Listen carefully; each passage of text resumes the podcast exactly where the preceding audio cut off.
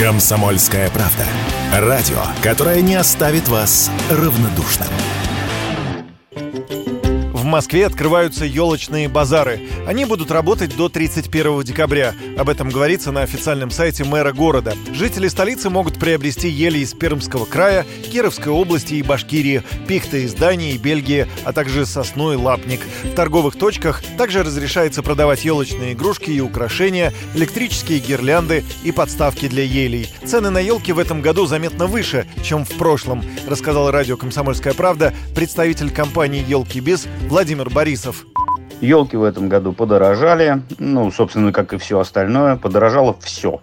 На елки просто обращают пристальное внимание из-за того, что помнят последний раз, что покупали год назад. Сильнее всего подорожали импортные елки, в значительной мере из-за того, что евро подрос с 60 до 100. Это сильно. Э, и логистика усложнилась колоссально. Поэтому импортные елки подорожали какие-то на 40, какие-то на 50, которые какие-то и на 60 процентов. Отечественные елки подорожали ну, в районе 15-20 процентов, так как в среднем, в среднем, опять же, дорожают продукты у нас, продукты и товары.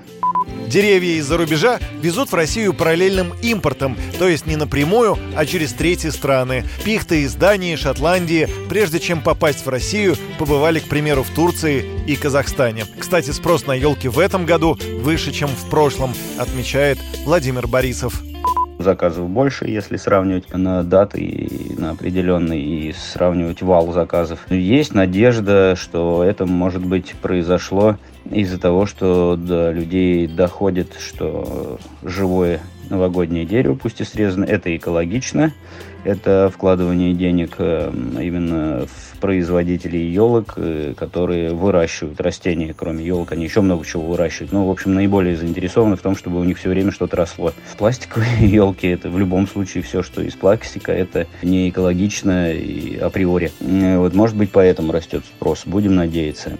Елочные базары в столице традиционно собраны из типовых модулей с металлическим каркасом. Внешняя сторона имеет облицовку деревянными рейками. Базар должен иметь ограждение, освещение и красочное оформление. За несанкционированную торговлю елками в Москве власти обещают штрафовать. Юрий Кораблев, Радио «Комсомольская правда».